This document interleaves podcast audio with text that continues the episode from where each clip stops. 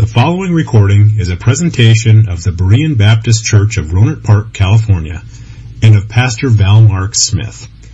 We are an independent Baptist congregation committed to the accurate presentation of the historical doctrines of the faith. We welcome your visit to our services anytime here in the Rohnert Park area. I'd like you to open your Bibles, if you would please, to Exodus chapter 20. Today is a milestone. It is the final message in our series of the Ten Commandments. And I'd like to read five verses that are at the end of the list of the commandments. We have just four listed on the screen, but we'll read verse number 22 as well. In Exodus 20, verses 18 through 22, God had finished speaking the commands. And then we begin reading in verse number 18 of Exodus chapter 20. And all the people saw the thunderings and the lightnings and the noise of the trumpet and the mountain smoking. And when the people saw it, they removed and stood afar off. And they said unto Moses, Speak thou with us, and we will hear, but let not God speak with us, lest we die. And Moses said unto the people, Fear not, for God is come to prove you, and that his fear may be before your faces, that ye sin not. And the people stood afar off, and Moses drew near unto the thick darkness where God was. And the Lord said unto Moses, Thus shalt thou say unto the children of Israel, Ye have seen that I have talked with you from heaven. Now, last week we completed the exposition of the Ten Commandments, and I don't think that I've done a series in which I have pounded as much on the depravity of man and the failure at holiness as I've done in this series of sermons. The commandments lend themselves to that type of exposition. A few days ago, I, I saw a video of Joel Osteen in a recent appearance that he had with Oprah Winfrey. And he was promoting a new book in which uh, the premise was that people should seek positive affirmations about themselves and that they shouldn't verbalize any type of negative thinking.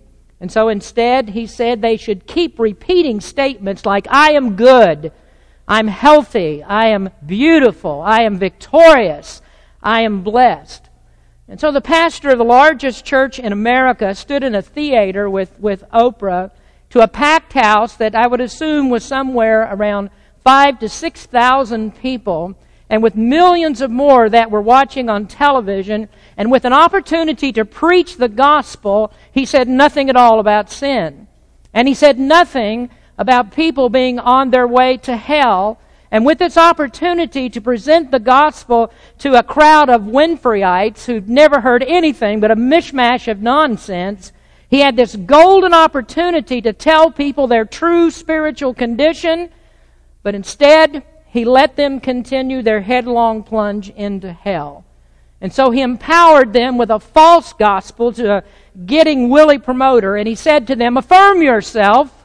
There's no need of repentance. You're good enough the way that you are. No, you are more than good enough. His affirmation should have been repentance from sin and faith in Jesus Christ, an affirmation of sinfulness and of judgment. Well, the commandments were given to show our exceeding sinfulness. Paul said in Romans, the commandments kill us with their condemnation.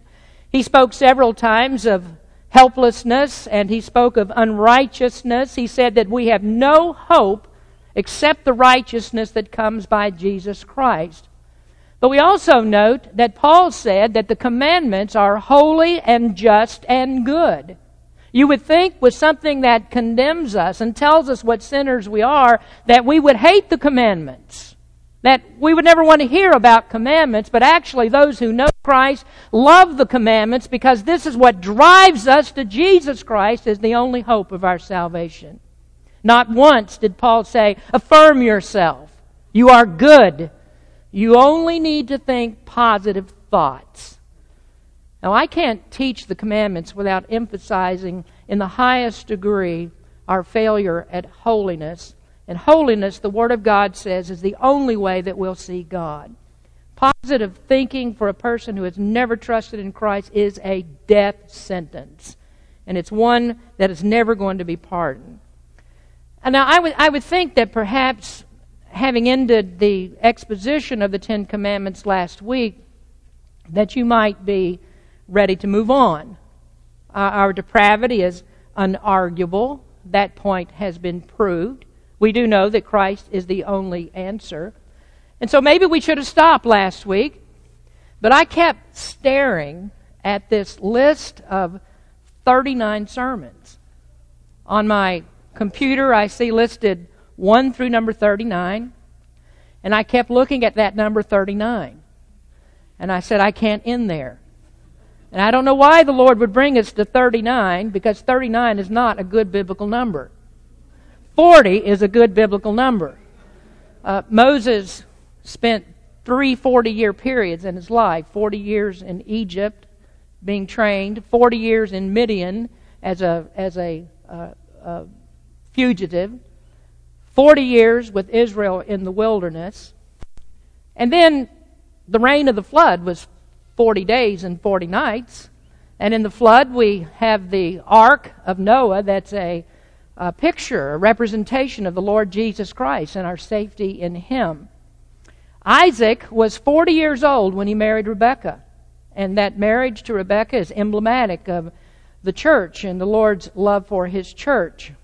Esau, who is typical of the flesh in rebellion against God, was 40 years old when he married Judith. Elijah, one of two prophets that never died, was fed for 40 days in the desert with, by, by ravens.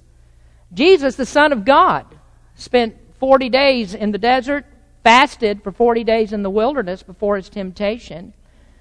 And so I looked at all of that and I thought, who am I to end a series at 39? Uh, 39 signifies a beating, doesn't it? Paul was five times beat with 39 lashes. And so you might feel, well, this has really been a beating listening to the Ten Commandments. Um, so here we are. Here we are. We, we've taken a beating during the sermons, but 40 seems to be a number of fulfillment in Scripture, so I hardly think I can end at number 39. And then don't, remember, don't forget this that Moses spent 40 days and 40 nights on Mount Sinai receiving the law from God. So it couldn't be complete until there were the number 40. Now, in these verses that we've read, we see the aftermath of the announcement of the Ten Commandments. At the beginning of the chapter, if you'll look at that again, in verse number one, it says, And God spake all these words. And then comes the marvelous revelation of the character of God in ten powerful statements. Now, I want you to notice this first. That is the revelation of God. In the Ten Commandments, we have the revelation of God. And God spake all these words. That's a very short descriptive phrase. It's very brief. But it set off the most terrifying experience that ever happened to human beings. In the 19th chapter, before the Lord would meet with the people, there was a process of sanctification. Now, I'm not going to take time to read this. You can look back at it if you'd like to in verses 10 through 15.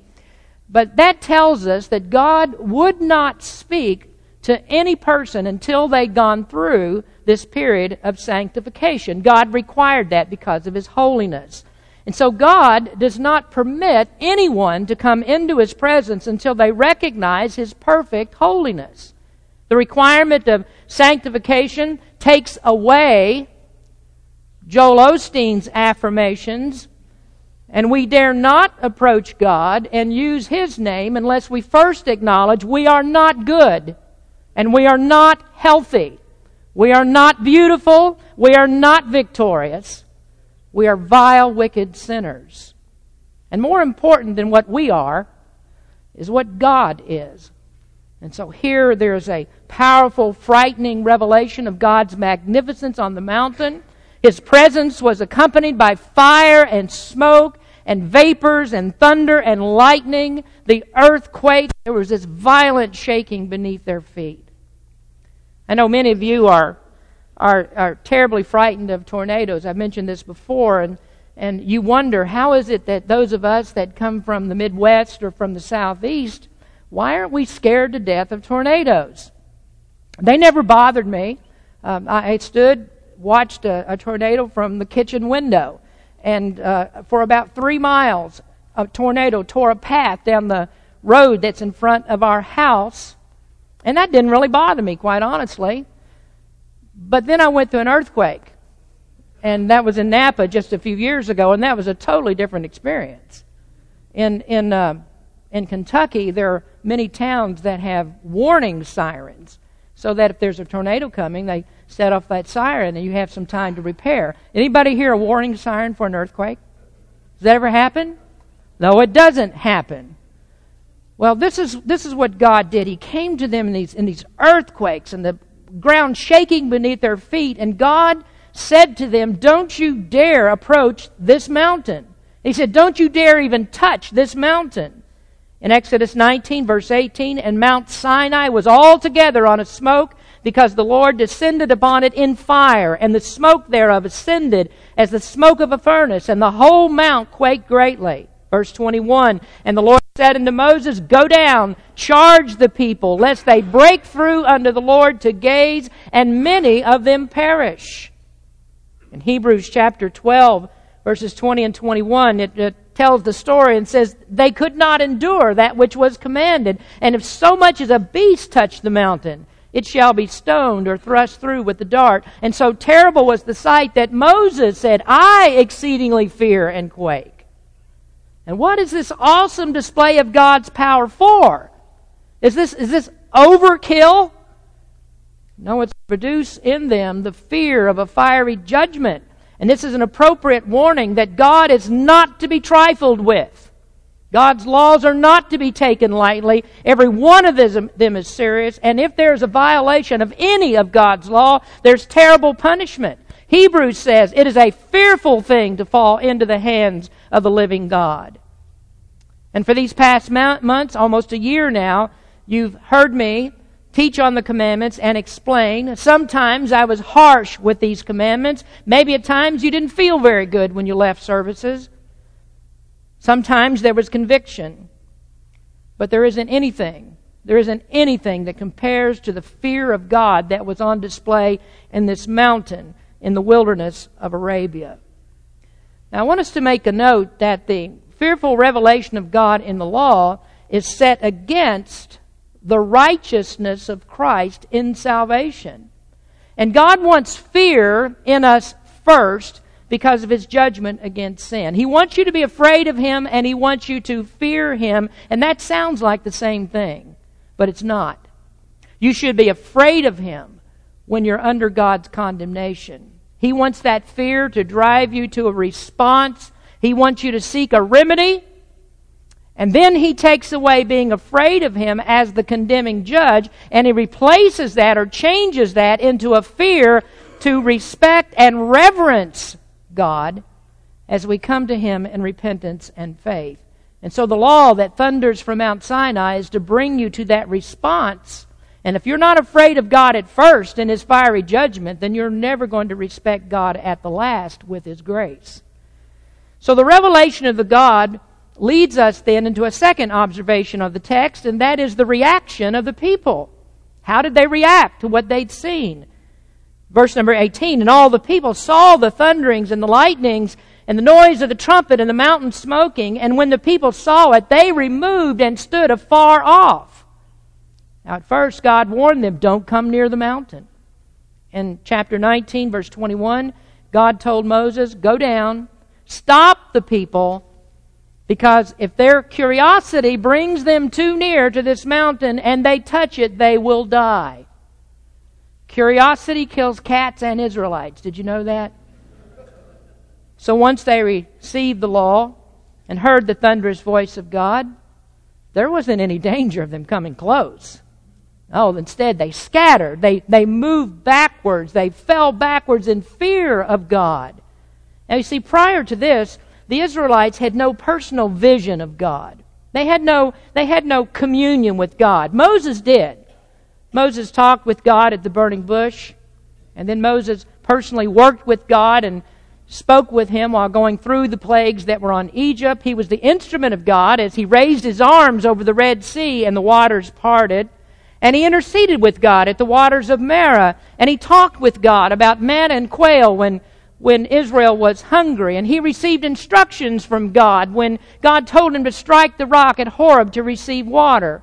God's power was in Moses as Aaron and Hur held up his arms in the battle of Amalek. Moses was close to God, but the people weren't.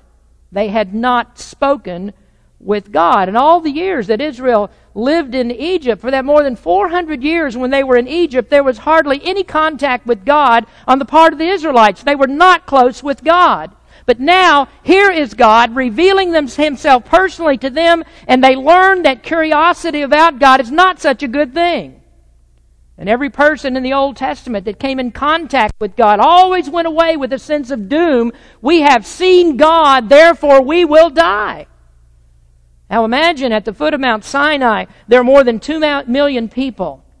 Sometimes people are bolder when they're in a crowd.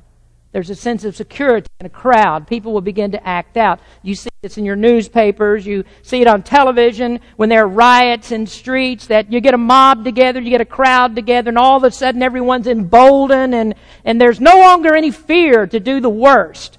So they begin to burn things down. They tear things up. Nobody's afraid of the police. Nobody's afraid of anything. There's safety in the crowd. The numbers give you safety. But that didn't happen here. And when they saw the power of God, there is nothing but mass panic. And every individual scattered and ran for his life. And so in a massive wave, they all moved backwards because what they saw was frightening to the bone. And it reminds us of the awesome authority of Jesus Christ when the mob came against him to take him in the garden. Whenever Jesus wanted to, he could peel away his flesh to reveal the glory of God as he did in that brilliant light of the transfiguration. And when Jesus wanted, he could speak with the thunderous voice of God so they would recognize that He is Almighty God. And so we read in His betrayal at the garden in John 18, Jesus therefore, knowing all things that should come upon Him, went forth and said unto them, Whom seek ye? They answered him, Jesus of Nazareth. Jesus saith unto, Jesus saith unto them, I am he. And Judas also, which betrayed him, stood with him. And as soon as he said unto them, I am he, they went backward and fell to the ground. Can you hear Jesus saying those words? I am He, or I am Jehovah?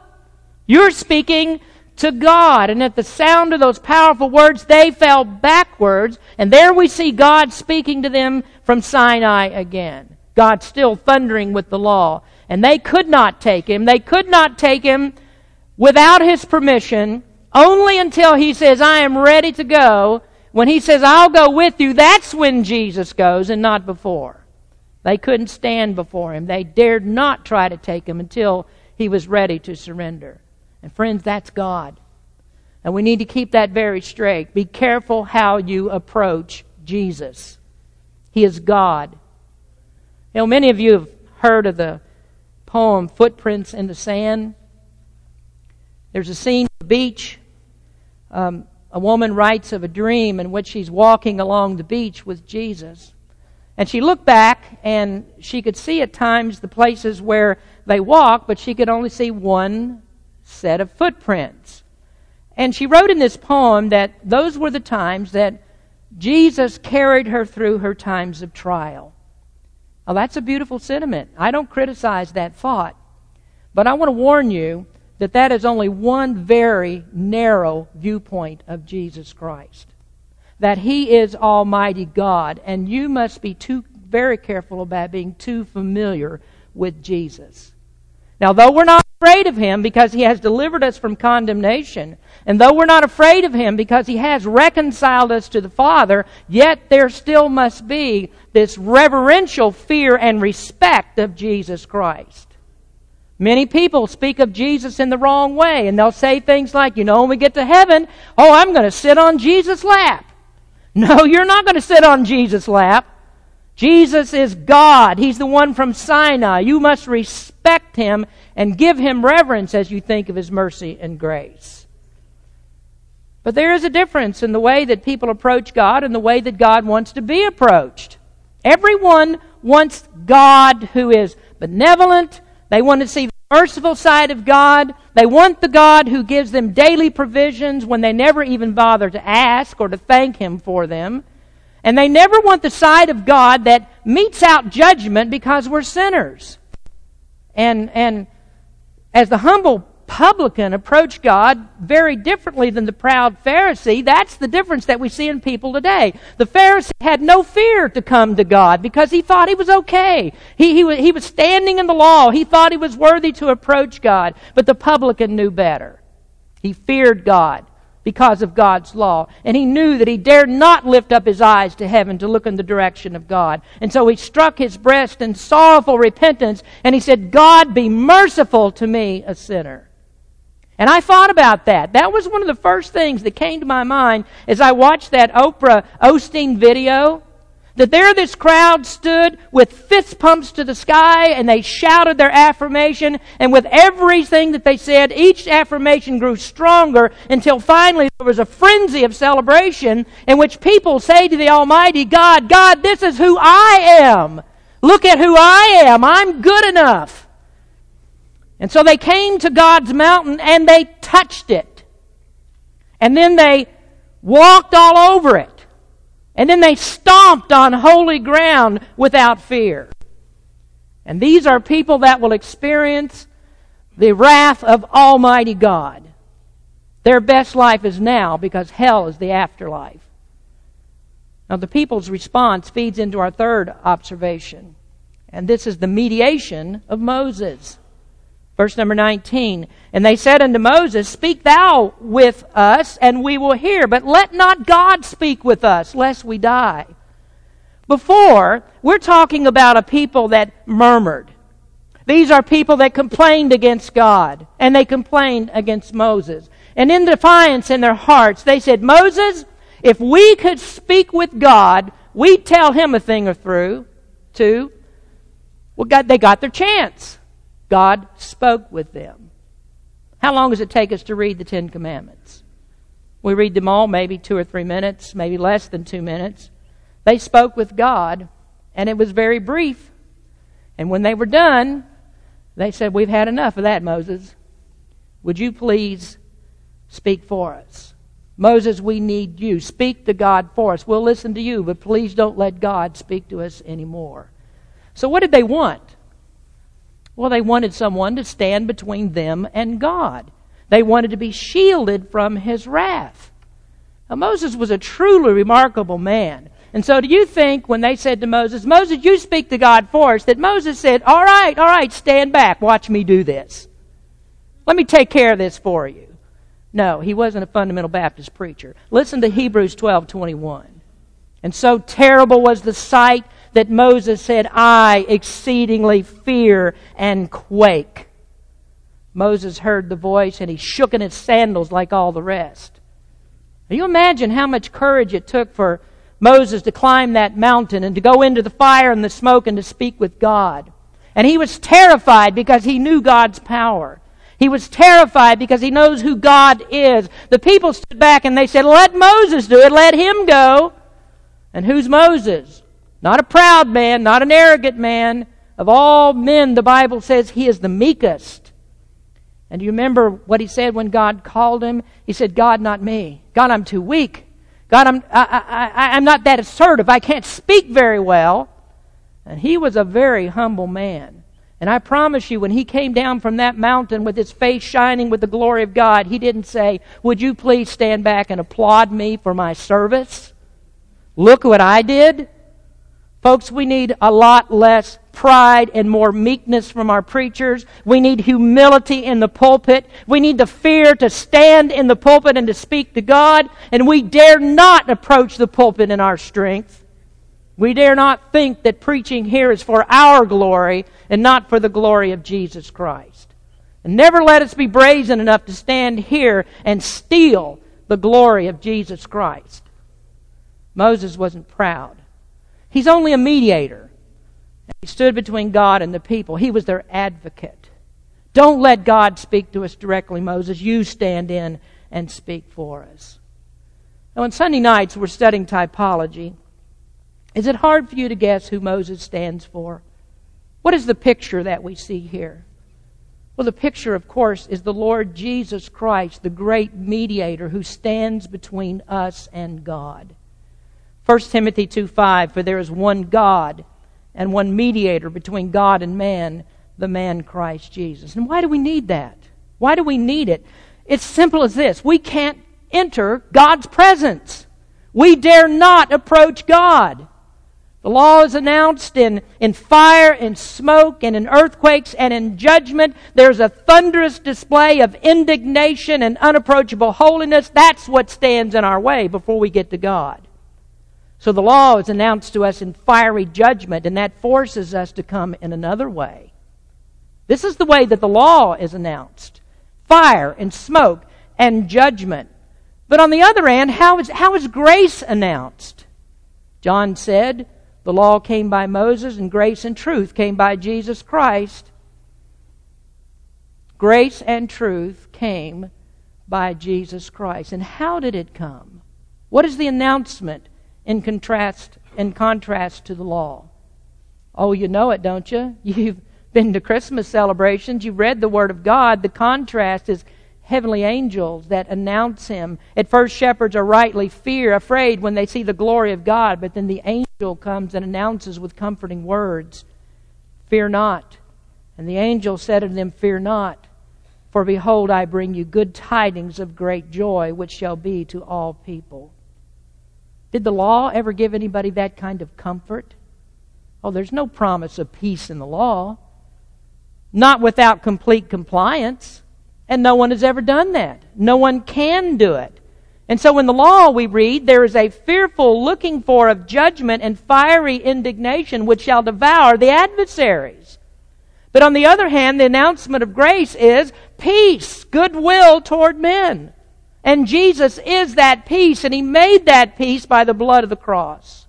He is the mediator of grace in a new covenant, dependent upon His righteousness, not ours. He's the one who satisfied God's law for us, and He is the one who shields us from the wrath of God with His sacrificial grace. The law won't let us have peace with God. You're not going to be able to come to God and say, This is what I am. This is what I do. This is how good I am. These are my self affirmations. The law will not let you. You can't. The mountain quakes with fire and smoke, and you have no right to come to Him based on the law. You only have the fear of falling into the hands of the living God. And so that mountain reminds us that we must be saved from God. And what is salvation? It's to be saved from God. That is to be saved from His wrath because of our transgression of the law. And that's what Jesus came to do, to save us from that wrath. He came to stand between us and the Father and make peace. And the method of accomplishing that great task is His cross. Colossians 1 19 to 22. For it pleased the Father that in Him should all fullness dwell, and having made peace, through the blood of his cross, by him to reconcile all things unto himself. By him I say, whether they are things in earth or things in heaven. And you that were sometime alienated and enemies in your mind by wicked works, yet now hath he reconciled in the body of his flesh through death to present you holy and unblameable and unreprovable in his sight. Now mark this point well. You will not approach God without Jesus Christ. The world ignores that demand. Remarkably, there are many Christians that do as well. Some years ago, I had a, I had a Christian friend who was asked to give a public invocation.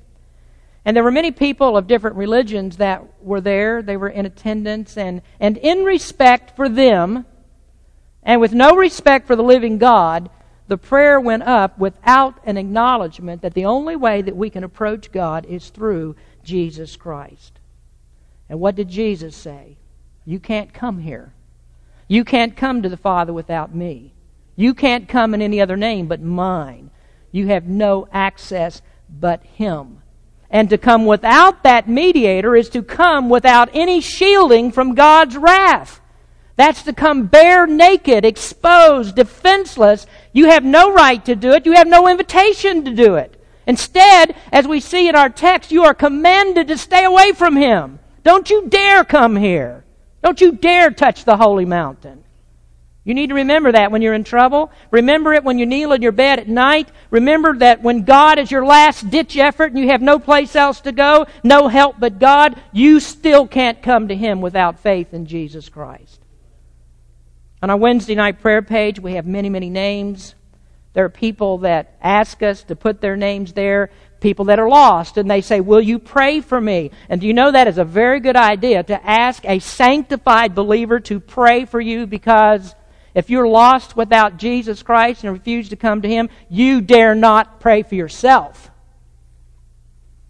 Do you understand? If you're unwilling to put your faith in Christ, you dare not talk to God. You must come in repentance and faith. That's the only way that God will hear you. Faith in the blood of cross of the cross is the only way that you can make peace with God. Until then, you don't touch his holy mountain. The law's not going to let you. So Moses is the mediator. He knew that he should be afraid, and so he trembled. But he accepted that role of mediator. He must intercede for them. And so in verse number 20, he says to them, God is come to prove you. God has come to, in other words, test you that his fear may be before your faces, that ye sin not. Now, I'm going to tell you, folks, that in 39 sermons on the Ten Commandments, you know that what Moses said to them is impossible for them to fill. Not one of them could do this. God has come to test you and to prove you that you sin not, and they could not do it. Nobody could do it. Not Moses, not Aaron, not Joshua, not Caleb. Before they're through wandering in the wilderness, Moses himself would strike the rock a second time, and his disobedience shut him out of the promised land. The priests could not keep the law. Nadab and Abihu were consumed for offering strange fire. None of the people could keep the law. They sent out twelve spies, and they said, Spy out the land, but those spies came back, ten of them with an evil report. We cannot take the land. They ignored the power of God in the mountain, and they said, He's not able. And God was not happy with that unbelief. And so that entire generation of Sinai died in the wilderness without setting one foot in the promised land that God said they would have. Now, or then, 39 years later, Moses retold, or 38 years later, Moses retold the story of this uh, smoke and fire on the mountain. He tells it to a new generation, and what he says to them, you had better not repeat the sins of your fathers. If you do, you're not getting into that land. God will not give it to you. But here, we're just in chapter 20 in Exodus. And now we're the entrance exam. This is your entrance exam. This is how you get into the land. This is the immediate aftermath of the law delivered, and God says, I'm going to test your obedience. And how did that go for them? Disastrous. In fact, they, they, the law wouldn't take them into Canaan. And folks, I'm going to tell you, the law will not take you into heaven. Forget about going that way, but that's the way most people want to go. Let, let's try this. Let's try to be good. Let's try to obey things. Let's, let's see if we can get to heaven that way. And I'll tell you, it won't turn out any better for you than it did for Israel. So in 39 sermons, I beat you up with the lashes of that lesson. And so we learn from Paul that the law is the administration of death. There's no life in it. You can be as positive as you want to be with your self affirmations. There is no life in the law. It's a fool who seeks God on that perilous route. Now, this is a powerful story that sets us up for a stark reality. So, what are we to learn from it? Well, we close our series on the Ten Commandments with this thought the interpretation for us. What do we learn from the law of God? Well, in the exposition of the commandments, my closing remarks, almost always on every commandment, was about helplessness. It, it, the, the law is too powerful. The scene's too powerful. It's overwhelming. We stand before a holy God as they did with nothing that we can plead before Him but our guilt. Is there any person here who doesn't understand that there is a God and he must be satisfied for the wrong that we have done? Many people deny that. But Romans 1 says that, and it's true, it's unavoidable. Several years ago, my wife and I visited the ancient city of Maya, uh, of the, Maya, the Mayan city of uh, Chichen, Chichen Itza in uh, Yucatan Peninsula. And in the, in the center of that, center of that, that city, under the shadow of this huge pyramid that was built to worship their lifeless God, gods, there's a field. There, there's, a, there's a stadium there that looks like a soccer field. Only they had more sense than to play soccer, so they weren't doing that. So here's a, a field with a, that's a place for games, but these are games like you've never seen before. These are games that are played to the bloodlust of their gods. Human lives were taken on these fields in their games as they played to satisfy the amusement of their gods. You see, all people, doesn't make any difference, civilized or uncivilized, they know there's a God. And they know that something is owed to God. The Bible is the revelation of the one true living God. And He is the real God that must be satisfied for all the wrongs that we have done. But our God's not satisfied with the methods of ancient Mayans.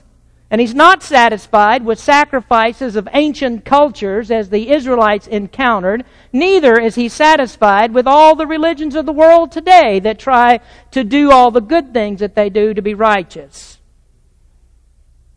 Those gods aren't real. Those gods that they worship were never kind or benevolent. Their sacrifices were not appreciation of gifts from their gods, but their payback. These are payback for the things that they receive. Now, let me tell you the difference between our God and theirs. First, our God is real. Now, that's the main thing. He is real. Secondly, He never asked us to pay Him back. And you know why God said you, you don't have to pay me back? Because you don't have anything He wants. You don't have anything to offer Him. Nothing you have is worth offering God. Thirdly, God is a God of grace. And grace cannot exist quid pro quo. God gave the law knowing that in our fallen state we could not keep it. But that didn't lessen the obligation to do it. We cannot keep it but we still have an obligation to keep it. God's a God of justice. There isn't anything that God did that caused our inability.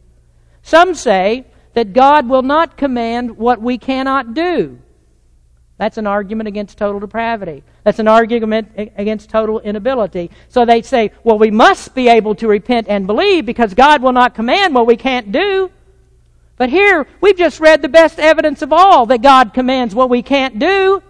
You can't keep the commandments. You see, in these verses, Moses said, God came to test you that you don't sin. And they found out, we can't stop sinning. So the graciousness of God says that since we can't solve the problem of sin, God will take care of that problem of inability Himself.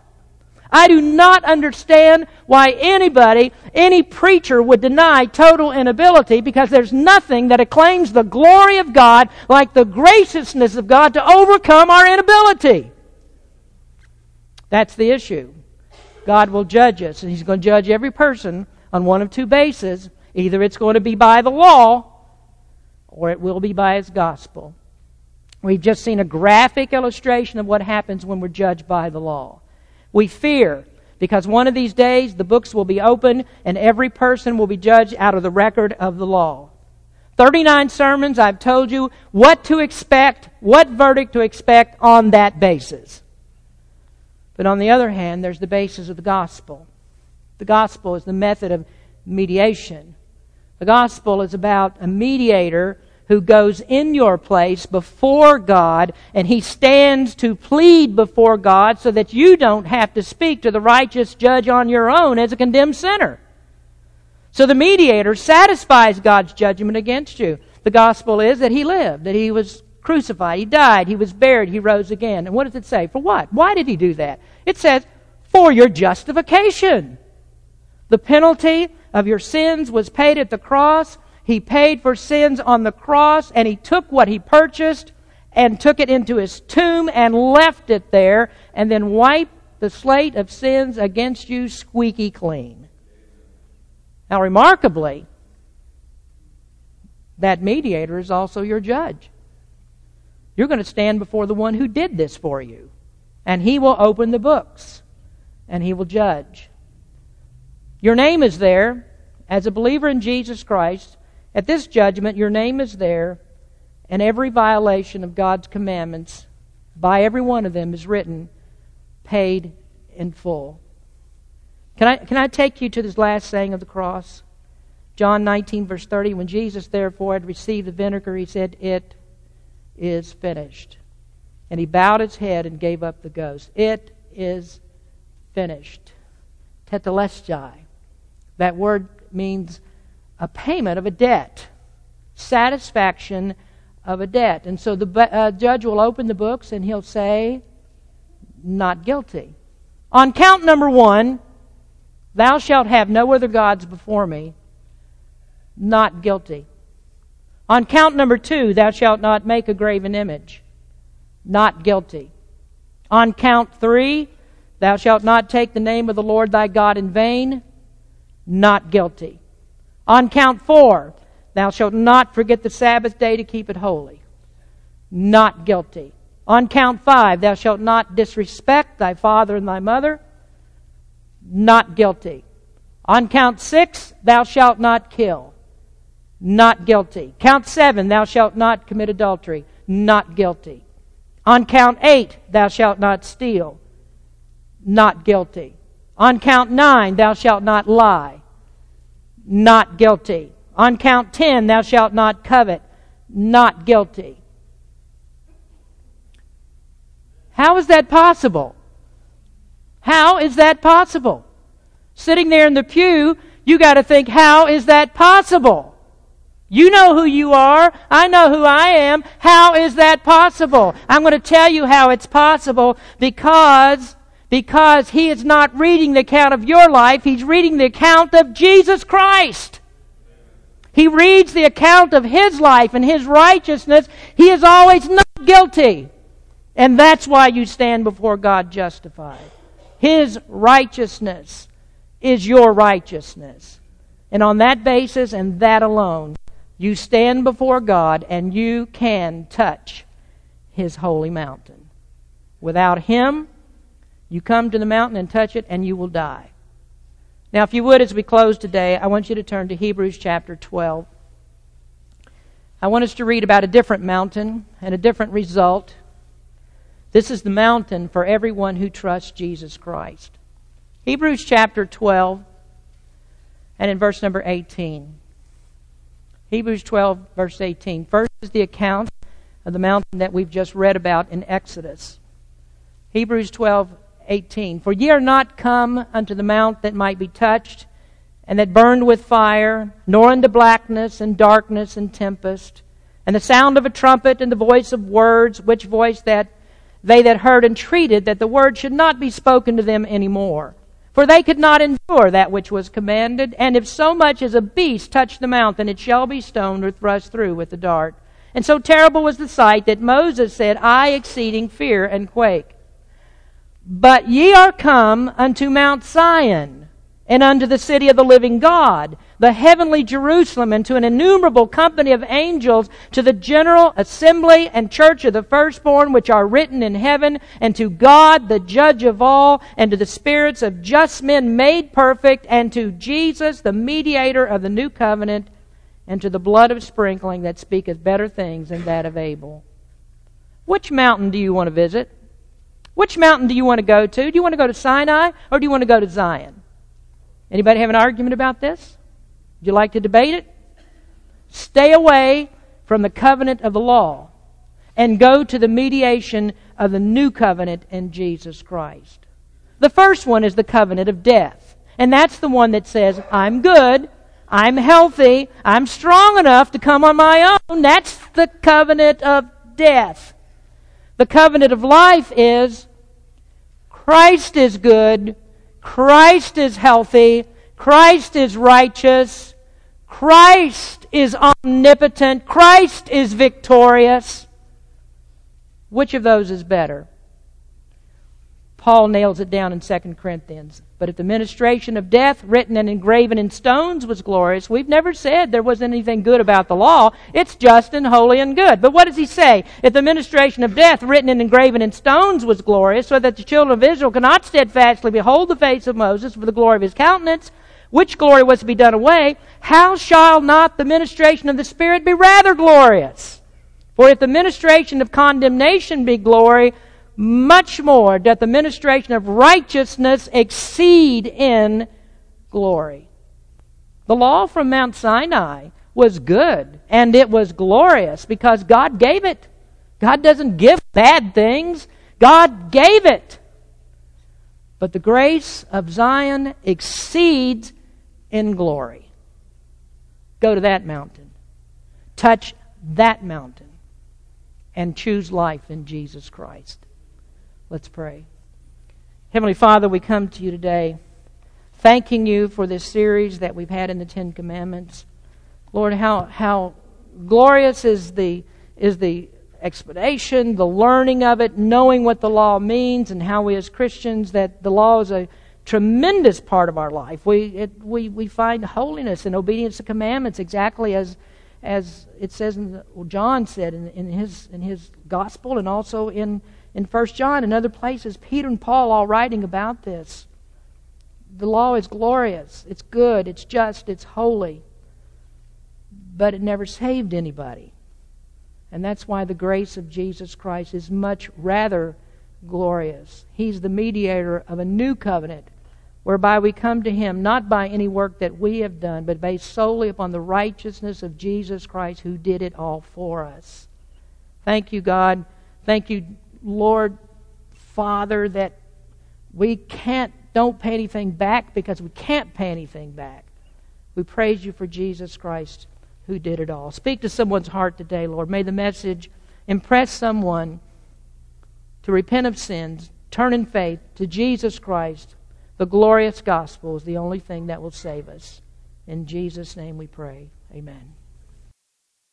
Thank you for listening to this presentation of the Berean Baptist Church of Rohnert Park, California.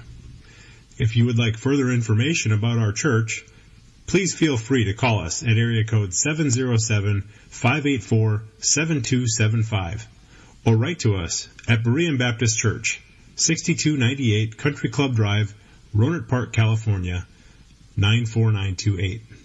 Additionally, you may visit us on the World Wide Web at www.bbaptist.org.